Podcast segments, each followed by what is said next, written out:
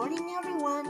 Once again, may we welcome one another by saying hello. Hello, kids. I'm your host in today's episode, your teacher on air, Sarandi Sexy Kabiel, Teacher three of Casili Elementary School, Kamalanyugan District, Kamalanyugan Kagayan, Philippines. Alright, children, in this module, you are expected to describe the different modes of reproduction in flowering and non-flowering plants such as moss, ferns, mango, and others. Now, let us try to identify the parts used to reproduce the following plants from your modules. What's new? Page two. May we try to read? Put a check in the column of your answer for following plants like rambutan, kangkong, ginger, et cetera. What parts used to reproduce these? Rambutan is seed, right? That's correct. Kangkong is stem and seed. Very good. How about okra? Correct. It's seed. How about mango? Alright. It's seed again. How about star apple? Seed again. Those who got five and above, congratulate yourself by tapping your shoulder and say, congratulations, you are genius. Children, what did you notice with the plants like rambutan, guava, petchay, okra, and mango? Do they produce flowers? That's right. They have flowers. How about kangkong, ginger, and katakataka? Do they have flowers too? Correct. They have no flowers, but they can produce also their own kind. Take note, children, that plants that have flowers produce their own kind through sexual reproduction. Again, it's sexual reproduction. We are using their seed to grow more plants of their kind. How about those plants without flowers? How do we grow them? How do your parents propagate bougainvillea? Well, this kind of plants reproduce asexually. Asexual reproduction does not involve seed to produce a new plant. Now, let's have a drill. Describe whether the plants reproduce sexually or asexually, and tell whether what parts of plants being used to reproduce them. Number one, avocado. Number two, cassava. Number three, eggplant. Number four, papaya. And number five, malunggay.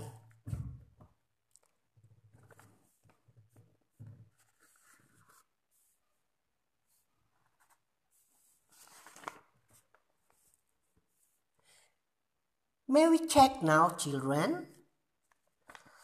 Avocado is sexual reproduction and through seeds.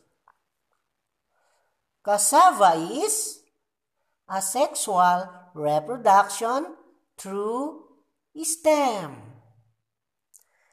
Eggplant is sexual reproduction through seeds. Papaya is sexual reproduction through seed. How about malunggay?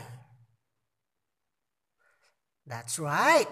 It's sexual or asexual reproduction through seed and stem. Those who got four and above, congratulations, you're truly a brilliant child. Those who got three and below, well, study more, you can do a great job too. Alright, children, how do you describe plants that produce their own kind through seeds? How about plants that produce through their parts? Well done, children! So, it's time to say goodbye to this episode, but stay tuned with the next episode, Two Types of Asexual Reproduction. Bye-bye! Be with me again next time! Mwah, mwah!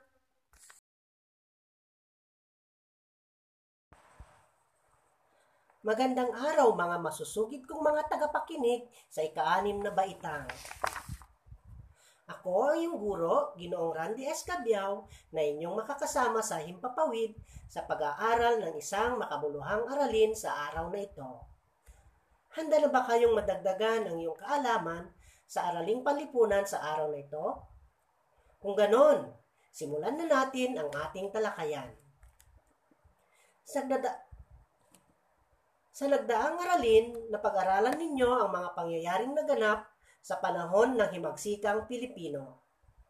Ano na ulit ang tawag sa pangyayaring naganap bilang hudyat ng madugong revolusyon na ito'y pinamunuan ni Kat Andres Bonifacio? Magaling! Ito ay sigaw sa pugad lawin. Tumpak na tumpak ang iyong sagot. Ngayong araw na ito, pag-aaralan natin ang mga kababaihan sa Rebolusyong Pilipino at ang kanilang kontribusyon sa pagkamit ng kalayaan ng ating bansa. Tayo na! Simulan na natin ang ating talakayan sa himpapawid. Una sa ating kikilalanin ay si Gregoria De Jesus. Siya ay pinanganak noong ikasyam ng Mayo, isang libo walong raan pitong putlimang, ng ulirang mag-asawa na sina Nicolas De Jesus at Baltazar Alvarez. Siya ang asawa ng Supremo ng Katipunan. Sino na ulit ang Supremo ng Katipunan? Tama, si Andres Bonifacio. Si Gregoria De Jesus ay mas kilala sa taguring na Lakambini ng Katipunan. Siya din ay tinatawag na Inang Oryang ng mga manghihimagsik na Katipunero. Napakasensitibo at napakadelikado ang katungkulan ni Gregoria De Jesus dahil pinagkatiwala sa kanya ang pag-iingat ng mga dokumento ng Katipunan, kalakip ang mga selyo, mga kagamitan at revolver. Siya ang nagtatago ng mga kasulatan at lihim ng samahan. Mga bata, bakit kaya napakahalaga ang selyo at mga dokumento ng Katipunan? Magaling! Dahil ang selyo ang siyang ginagamit na pantatak ng mga dokumento upang maging opisyal at makilala na pag-aari ito ng Katipunan. Iyan lang kaya ang ginampanan ni Inang Oryang mga bata? Hindi. Pinamahalaan din ni Inang Oryang ang pagpapakain at pagpapagamot sa mga kasapi ng Katipunan na minalas na nasugatan. Alam niyo ba mga bata na minsan ay may nagtraidor sa Katipunan at itinuro siya na may hawak ng mahalagang kasulatan ng Katipunan. Subalit ang mga ito ay madali niyang naitago sa malayong lugar. O mga bata, anong masasabi niyo kay Gregoria De Jesus tungkol sa kanyang kinampanan sa Rebolusyon? Tama, tunay na natatangi ang Lakambini ng Katipunan na si Gregoria De Jesus o Inang Oryang sa kanyang partisipasyon sa samahan. Kayo, Magta-trader din ba kayo sa inyong samahan? O gusto mong tularan si Gregoria De Jesus? Siyempre, hindi. Dahil malagay sa kapahamakan ang buhay ng bawat kasapi nito. Ngayon, nakilala niyo na ba ng lubusan ang lakambini ng Katipunan na si Gregoria De Jesus? Kung ganoon, dumako na tayo sa iba pang natatanging babae na may papel na ginampanan sa kalayaan ng ating pinakamamahal na bayan, ang Pilipinas. Siya si Josefa Rizal. Si Josefa Rizal o Panggoy kung tawagin ay ang ikasyam na anak ng pamilya ng mga Rizal. Siya ay kapatid ng ating pambansang bayani. Kilala niyo pa ba ang ating pambansang bayani? Tama! Si Doctor Jose Si Doctor Jose Rizal. Alam niyo rin ba na si Josefa Rizal ay naging pangulo ng mga kababaihan? Tama. Katulad din ni Gregoria De Jesus, si Josefa ay tagaingat din ng mga lihim na dokumento ng samahan. Pinoprotektahan nila ang mga Katipunero habang patagong nagpupulong ang mga ito sa pamamagitan ng pagkakanta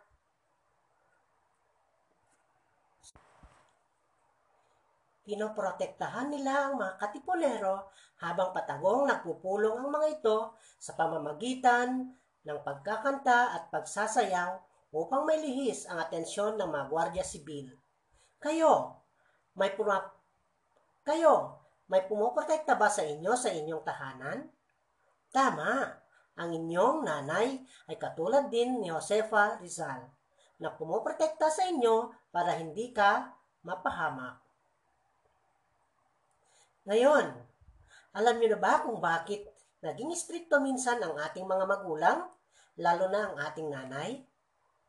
Mahusay para ito sa inyong kabutihan. Gusto niyo pa bang magpatuloy natin ang ating talakayan? Sige!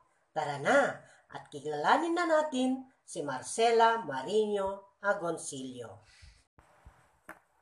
Si Marcela Mariño Agoncillo ay ang pangunahing tagahabi ng una at opisyal na watawat ng Pilipinas. Sa ginawa niyang ito, siya ay tinaguriang ina ng watawat ng Pilipinas. Ang ina ng watawat ng Pilipinas na si Marcela Agoncillo ay anak ni Don Francisco Jocno Marino at Doña Eugenia Coronel Marino, isang mayamang pamilya sa bayan ng Taal, Batangas. Sa edad na tatlumpo, pinakasalan ni Marcela Coronel Marino si Felipe Encarnacion Agoncillo, isang abogado at hukom sa Pilipinas. Nang ipatapon sa Hong Kong ang kanyang asawa, noong sumiklab ang Rebolusyong Pilipino, siya at ang kanyang pamilya ay sumama dito para makaiwas sa mga laban na kontra-Pilipino sa pagsakop ng Espanya. Habang sila'y nasa Hong Kong, hiniling ni Heneral Emilio Aguinaldo na tahiin niya ang watawat na kumakatawan sa Republika ng Pilipinas. Kasama ang kanyang panganay na anak na babae na si Lorenza, at isang kaibigan na si Delfina Herbosa Natividad, pamangkin ni Doctor Jose Rizal. Mano-manong tinahi ang watawat alinsunod sa disenyo ni General Emilio Aguinaldo na kalaunan ay naging opisyal na bandila ng Republika ng Pilipinas. Mga bata, mahalaga ba ang naging kontribusyon ng ina ng watawat ng Pilipinas na si Marcela Mariño Agoncillo sa ating bansa? Paano mo ito nasabi na isa itong napakahalagang kontribusyon? Tama, napakahalaga ito. Tama. Napakahalaga ito dahil hanggang sa ngayon, ang kanyang ginawa na pambansang simbolo ng bansa ang siyang nagpapahiwatig ng ating pagiging malayang mamamayan at napakalayang bansa. Kayo ba'y nakikinig pa rin mga bata? Dapat lang, dahil isa na namang nakamamanghang babae ang ating kikilalanin mula sa Bulacan. Siya si Trinidad Perez Texon. Si Trinidad Perez Texon ay kilala bilang ina ng Biak na Bato. Isa siya sa iilang kababaihan na humawak ng armas at nakipaglaban kasama ng kalalakihan sa rebelusyon. Binansagan din siyang ina ng Red Cross para sa kanyang paglilingkod sa mga kasamang katipunero. Pagsiklab ng himagsikan, sinasabing kasama siya sa hukbo ni Heneral Mariano Llanera sa pagpapalaya sa San Miguel, Bulacan. Siya ang nangasiwa sa bahay para sa may sakit at sugatan sa Biak na Bato. Dahil dito, tinawag siyang ina ng Biak na Bato. Ina ng Biak na Bato. Subalit nilusob ng mga Espanyol ang kanilang kuta sa Biak na Bato. Nang lusubin ng mga Espanyol ang kanilang kuta o kampo sa Biak na Bato, ano na kaya ang nangyari kay Trinidad Texon? Namatay na kaya siya? Magandang kapalaran mga bata, dahil matugumpay niya itong naipagtanggol kasama ng pangalawa niyang asawa na si Julian Alcantara at, ina at ilang kasamahan.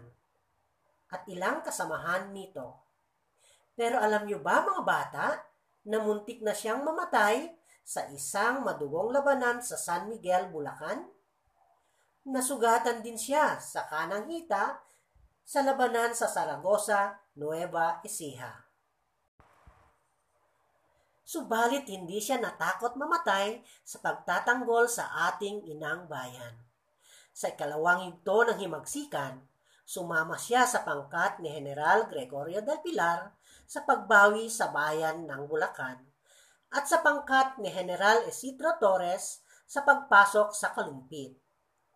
Nakarating siya hanggang sa Sambales sa pakikipaglaban sa mga, sa mga Amerikano hanggang sa magkasakit dahil sa pagod at siya ay pinagamot sa Maynila. Napakatapang na babae, kaya karapat dapat siyang bigyan ng isang mataas na pagkilala at respeto. Ikaw, kaya mo kayang gawin o itaya ang iyong buhay para sa bayan? Kung ang sagot mo ay oo, isa kang ulirang anak na dapat ipagmalaki ng inyong mga magulang. Nakilala mo na si Trinidad Perez Texon, ang ina ng Biak na Bato at ina ng Red Cross. Tutok pamor mga tagapakinig. Dahil kaaliw-aliw ang bayaning babae na isusunod nating kikilalanin. Malamang, marami na sa inyo ang nakakakilala nito dahil sa kanyang mga natatanging kontribusyon sa pagpapalaya sa ating bansa. Handa na ba kayo mga bata? Hayan, ang susunod nating bigyang pugay at pagrerespeto ay si Melchora Aquino. Si Melchora Aquino o mas kilala sa tawag na Tandang Sora at ina ng Balintawak. Mahirap ang pamilya ni Melchora Aquino, subalit sa pamamagitan ng sariling sikap ay tinulungan niya ang kanyang sarili na magbasa at magsulat. Pinalaki niya ang mag-isa, pinalaki niya ng mag-isa ang anim nilang anak. Pitong taon pa lamang noon ang kanyang bunsong anak nang namatay ang kanyang asawa na si Fulgencio de Ramos, isang kabesa del barrio. Sa edad na walumpu't apat, naipakita niya ang kanyang kabayanihan sa panahon ng revolusyon sa pagtulong sa mga katipunero na nakipaglaban sa mga mapang-aping Espanyol. Si Melchora Aquino o Tandang Sora ang nagsilbing narse o doktor ng mga sugatang sundalo. Nagsilbi ding ospital o pagamutan ang kanyang tahanan. Dahil sa ginagawa niyang pagtulong sa mga katipunero, ay pinilit siyang magsalita laban sa katipunan. Ang tadhana ng bayaning si Melchora Aquino o Tandang Sora ay sadyang masakit dahil pinadakip siya ng mga pang-aping Espanyol at ipinatapon sa isla ng Marianas. Bumalik na lamang siya sa Pilipinas noong ikadalawamput tatlo ng Pebrero ng taong isang libo siyam na raan at tatlo sa panahong natalo na ng mga Amerikano ang mga Espanyol. Nagustuhan niyo ba mga anak ang mga ginawa ni Tandang Sora? Tama, ang edad ay hindi hadlang para makagawa ng kabutihan sa kapwa. Alam niyo ba na dahil sa mabubuting ginawa ni Melchora Aquino sa kanyang kapwa, ay biniyayaan siya ng mahabang buhay? Namatay siya sa edad na isang daan at pito. Wala na siya sa mundo, subalit siya ay naaalala pa rin sa ating puso. Naaalala pa rin siya sa pamamagitan ng pagpapangalan sa kanya sa isang lugar sa lungsod ng Quezon. Wow! Ang galing, di ba? Gusto mo rin bang maging pangalan mo ang isang lugar? Paano mo ito gagawin? Tumpak, gumawa ka ng kabutihan sa iyong kapwa na walang inaasahang kapalit.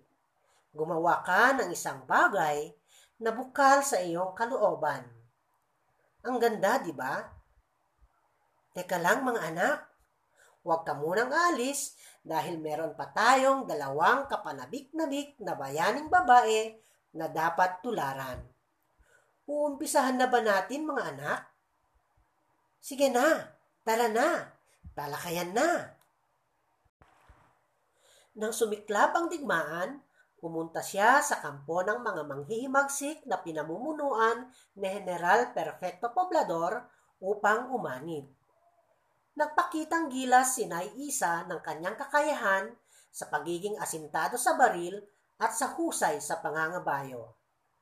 Namuno siya sa mga grupong gerilya at matagal na lumaban sa digmaang Espanyol at Amerikano. Nagpakita siya ng kakaibang tapang at pamumuno sa isla ng Panay. Nagbigay din ng tulong pinansyal si Teresa Magbanua o Joan of Arc ng Bisaya sa kilusang gerilya sa Iloilo noong ikalawang digmaang pandaigdig. Ikaw, napahanga ka ba kay General Teresa Magbanua o Inay Isa sa kanyang nagawa? Dapat lang. Dapat lang nahangaan natin dahil kahanga-hanga talaga ang katapangan na taglay ng tinaguriang Joan of Arc ng Bisaya na si General Teresa Magbanua. O ayan, handa ka na bang muli na makinig ng buong puso sa huli nating kikilalanin na isa na namang bayaning babae? Siya si Marina Dizon Santiago. Si Marina Dizon Santiago ay naging kalihim ng Katipunan. Katipunera sa puso at sa gawa. Siya ay isang matapang na babae na naglingkod sa bayan.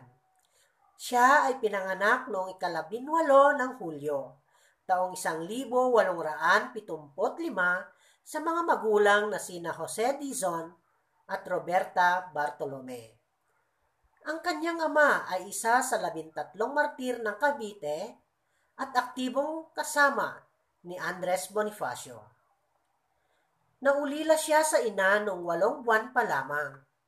Dahil dito, kinukup siya ng kanyang tiya na si Josefa Rizal na ina ni Emilio Jacinto. Sapagkat lihim na samahang revolusyonaryo ang Katipunan, walang kababaihan ang nakakalam noon sa samahan. Subalit napansin ng mga kababaihan ang kakaibang galaw ng kalalakihan. Sila ay, sila ay nagmanman sa kanilang mga ama, asawa at kapatid. Isa si Marina sa mga nag-imbestiga at napag-alaman niyang katipunero pala ang kanyang tatay. Dahil sa pangyayaring ito, nagbigay abuloy o pera si Marina sa samahan upang makabili ang mga ito ng mga sandatang pandigma. Naging inspirasyon ng samahan o Katipunan si Marina sapagkat lubos nitong naunawaan ang mga layunin ng lihim na samahan. Alam niyo ba mga bata, na isa siya sa mga kauna-unahang kababaihan na nagpatala sa Katipunan? Siya ang laging nangunguna sa pag-aawit at pagsasayaw upang iligaw ng pansin ang paikot-ikot ng mga patrol. Sa inilarawang panlabas na katuwaan, nasa loob ng lahat ang pangamba. Bakit kaya sila nangangamba o natatakot, mga anak? Tama, baka sila ay mabisto o mahuli. Subalit hindi ito naging hadlang sa kanila dahil binibigyan diin ni Marina sa mga lihim na pulong na kailangan ang tapang ng dibdib, ganda ng pag-awit, saya ng pagsasayaw, at sinseridad ng paghahalakhak upang maging makatotohanan ang lahat ng drama-dramahan alang-alang sa katipunan. O ayan, nagustuhan niyo ba ang talumbuhay ng huli nating bidang bayani? Ano naman ang masasabi niyo kay Marina? Gusto niya rin gusto niya rin ba siyang gusto niyo rin ba siyang tularan? Hmm. Gusto niyo rin ba siyang Gusto rin niya gusto niyo rin. Gusto niyo rin ba siyang tularan? Hmm, magaling. Marunong na kayong pumili ng mga taong dapat niyong tularan. Sa lahat ng mga kakaba- sa lahat ng mga kababaihang bayani na ating nakilala, sino ang bukod tangi niyong nagustuhan sa kanila?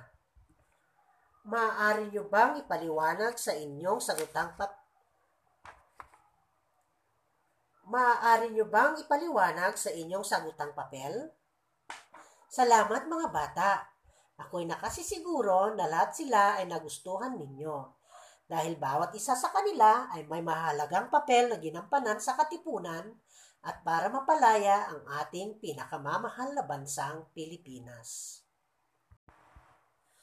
Ang susunod nating kikilalanin ay si Teresa Magbanua na tinaguriang Visayan Joan of Arc. Ipinanganak siya noong ikatatlo ng Nobyembre taong isang libo walong raan anim na put siyam sa Patotan, Iloilo. Siya ay isa sa maipagkakapan... Siya ay isa...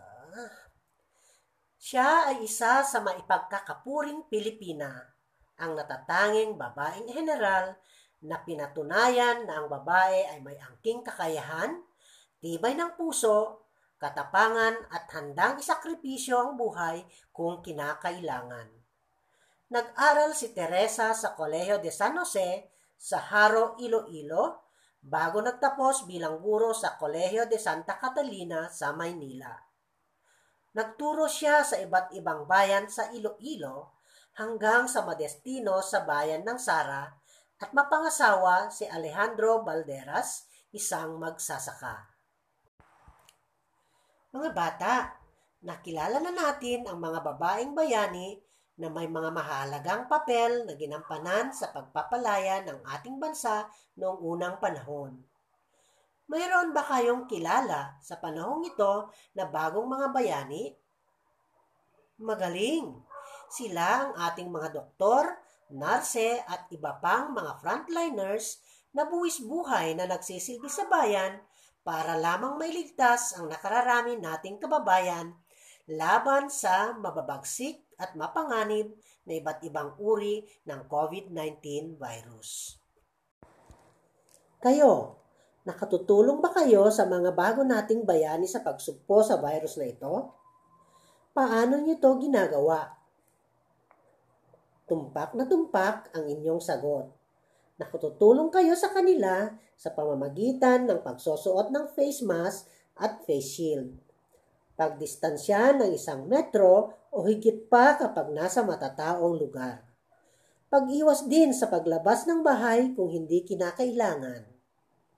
O ayan, marami na kayong nakilalang mga bayani at natutunang kabayanihan mula sa ating mga unang bayani at mga bayani sa panahong ito. Mga bata, kumuha kayo ng malinis na sagutang papel at ballpen. Lagyan ng bilang isa hanggang lima pababa. At sagutin ang inihanda kong gawain. Babasahin ko ang mga pangungusap at kikilalanin kung sino ang tinutukoy sa bawat bilang. Isulat ang letrang A kung si Melchora Aquino, B. Kung si Gregoria De Jesus. C. Kung si Josefa Rizal. D. Kung si Trinidad Perez Texon. E. Kung si Marina Dizon Santiago. F. Kung si Marcela Agoncillo. G. Kung si Teresa Magbanua. Bibigyan ko kayo ng tatlong segundo bawat bilang para isulat ang tamang letra ng iyong sagot. Handa na ba kayo, mga bata? Unang bilang. Kilala bilang Lakambini ng Katipunan. Pangalawang bilang. Siya ang tumahi sa unang bandilang Pilipino na ginamit ni Pangulong Emilio Aguinaldo noong ikalabindalawa ng Hunyo taong isang libo walong raan siyam naput walo. Pangatlong bilang. Bayani ng himagsikang Pilipino at kilala bilang ina ng Biak na Bato. Pang-apat na bilang. Siya ang natatanging babaeng heneral na lumaban sa Iloilo. Panlimang bilang. Siya ang laging nangunguna sa pag-awit at pagsasayaw upang iligaw nang pansin ang paikot-ikot na magwardiya. Panlimang bilang. Siya ang laging nangunguna sa pag-awit at pagsasayaw upang iligaw ng pansin ang paikot-ikot ng mga gwardiya sibil sa mga lihim na pulong ng Katipunan.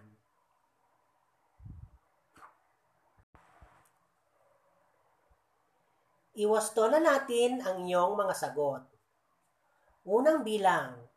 Ang tamang sagot ay letrang B. Pangalawang bilang. Ang tamang sagot ay letrang F. Pangatlong bilang. Ang tamang sagot ay letrang D. Pang-apat na bilang, ang tamang sagot ay letrang G. Panlimang bilang, ang tamang sagot ay letrang E. Sa mga nakakuha ng apat at lima, binabati kita. Sa mga nakakuha ng tatlo at pababa, pakinggan muli ang ating aralin. Para madagdagan pa ang iyong kaalaman sa araling ito, hayaan niyong basahin ko ang isang orihinal na tula na isinulat ni Mitzel M. Alvaran tungkol sa kababaihan sa panahon ng Rebolusyon. Pakinggan ito ng buong puso at isulat ang mahalagang bagay na nagpapakita ng mga katangian ng mga babaeng katipunera. Kababaihan sa Rebolusyon. Lupang sinilangan kung tawagin natin. Bansang Pilipinas, malaya na, malaya na. Magiting na bayani, mga babae man din. May taintim na hangarin sa bansang pag-asa. Lukso ng damdaming pagka-Pilipino. Sa pag-alaga ng pamilya, ginagawa na. Sa umaga ay kilos dalagang Pilipina. Paggabi ay sadyang magiting na pinunong nagkakaisa. Melchora Aquino at Trinidad Texon. Mga katipunera may tapang at lakas ng loob. Sila ang nagdugtong ng buhay ng katipunero. Mapalaganap ang makapansang pagsubok nito. Gregoria De Jesus, Marina Santiago at Teresa Magbanua. Kapwa pinuno, dala-dala ay tapang nila. Marcela Agoncillo, kaakit-akit ang loob niya. Sa pagtahi ng watawat, ganda ay masdan. Mga babae kung ituring, ngunit sila ay ibahin. Pagmamahal sa bansang Pilipinas, purihin. Dapat parisan ang lahing matapang. Tularan ngayon, hanggang katapusan. Napakagandang tula, di ba mga bata? Naisapuso niyo ba ang mensahe ng tula? Ngayon, sagutin ninyo ang sumusunod na mga katanungan. Ano-ano ang katangian ng mga kababaihan sa panahon ng rebolusyon? Tama, sila ay matatapat, matatapang, at mapagmahal sa bayan. Ganito pa rin ba ang kata- Ganito pa rin ba ang kababaihan sa ngayon? Tumpa, karamihan pa rin sa ating mga kababaihan ngayon ay ganito pa rin ang katangian. Lalong-lalo na ang ating mga ina sa tahanan. Bakit naging mahalaga ang partipas- Bakit naging mahalaga ang partisipasyon ng kababaihan sa panahon ng rebolusyon? Magaling! Dahil sa kanilang husay na humawak ng dokumento, pera, armas, pag-awit at pagsasayaw ay matagumpay nilang naitago ang sikreto ng katipunan. Dapat bang tularan ang ating mga kababaihan noong panahon ng rebolusyon? Sa anong paraan natin sila matutularan? Tama, sadyang napakaganda ang pinamalas nilang katapangan at pagmamahal sa bayan. Bawat isa sa atin ay maaaring makagawa ng sarili nilang paraan para matulungan ang ating bansa sa panahong ito.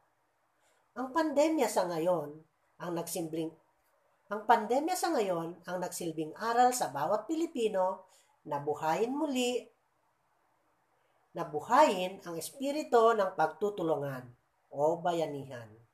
Mayaman, mahirap, babae, lalaki o anumang katayuan sa buhay ay nagpakita ng kanya-kanyang paraan para tumulong sa ating kapwa at sa bansa. Sino-sino ang mga kababaihan na may mahahalagang partisipasyon sa rebolusyon? Ano-ano ang kanilang mahahalagang partisipasyon o kontribusyon sa Rebolusyong Pilipino? Tama, ilan sa mga kababaihang ito ay sina Gregoria De Jesus, nagtago ng lihim na dokumento ng katipunan. Josefa Rizal, nagsilbing pinuno ng kababaihan sa katipunan. Marcela Agoncillo, nanguna sa pagtahi ng unang bandila ng Pilipinas. Trinidad Texon, nakipaglaban kasama ang mga kalalakihan. Melchora Aquino, nagsilbing manggagamot sa mga sugatan. Teresa Magbanua, naging kumander ng mga gerilya sa Iloilo. Marina Dizon Marina Dizon Santiago, kauna-unahang babae na nagpatala sa katipunan, nangunguna sa pagsasayaw at pag-aawit. O ayan mga bata, lubusan nyo nang nakilala ang ating kababaihang bayani na may mahalagang partisipasyon sa rebolusyon. Kaya, dapat nating isabuhay at isagawa ang ipinamana nilang kalayaan para sa ating lahat. Magbigay nga kayo ng limang palakpak kung sang-ayon kayo. Ngayon, ilabas ang inyong kwaderno at ibigay ang naging kontribusyon ng magigiting na kababaihan sa panahon ng rebolusyon upang makamit natin ang kalayaan. Isulat ang sagot sa kwaderno. Bibigyan ko kayo ng tig-isang mani- minuto sa bawat bilang upang maibigay ang sagot. Handa na ba kayo? Una, Gregoria De Jesus. Pangalawa, Josefa Rizal. Pangatlo, Marcela Agoncillo. Pang-apat, Trinidad Texon. Panlima, Melchora Aquino. Pang-anim, Teresa Magbanua. Pampito, Marina Santiago. Unang sagot, siya ang tagatago ng mga dokumento ng katipunan. Pangalawa, naglingkod bilang pangulo sa lupon ng mga kababaihan. Pangatlo, tumahi sa unang bandila ng Pilipinas. Pangapat, isa siya sa ilang kababaihan na umawak ng armas at nakipaglaban kasama ng kalalakihan sa rebolusyon. Panglima, pinakain at ginamot niya ang mga katipunero sa bahay. Panganim, siya ay natatanging babaeng heneral sa Iloilo. At ang huli, ang kauna-unahang babae na nagpatala sa Katipunan. Muli, ako ang inyong buddy sa ere na nagsasabing, habang may buhay, may pag-asa, at ang taong di sumusuko ang siyang nagtatagumpay sa buhay. Paalam! Ayan, tapos na ang inyong pagsusulit. Kung nakakuha kayo ng lima at pataas, binabati ko kayo dahil tagumpay ang inyong pakikinig at pinasasaya niyo ako para gumawa muli. At kung kayo naman ay nakakuha ng apat at pababa, inaanyayahan ko kayong inaanyayahan ko kayong makinig muli sa podcast na ito. O di kaya, sagutin niyo ang ikalabing apat na pahina sa inyong module. Huwag kayong mawalan ng pag-asa, kundi pag-ibayuhin pa ang inyong pakikinig sa susunod nating pagsasama-sama.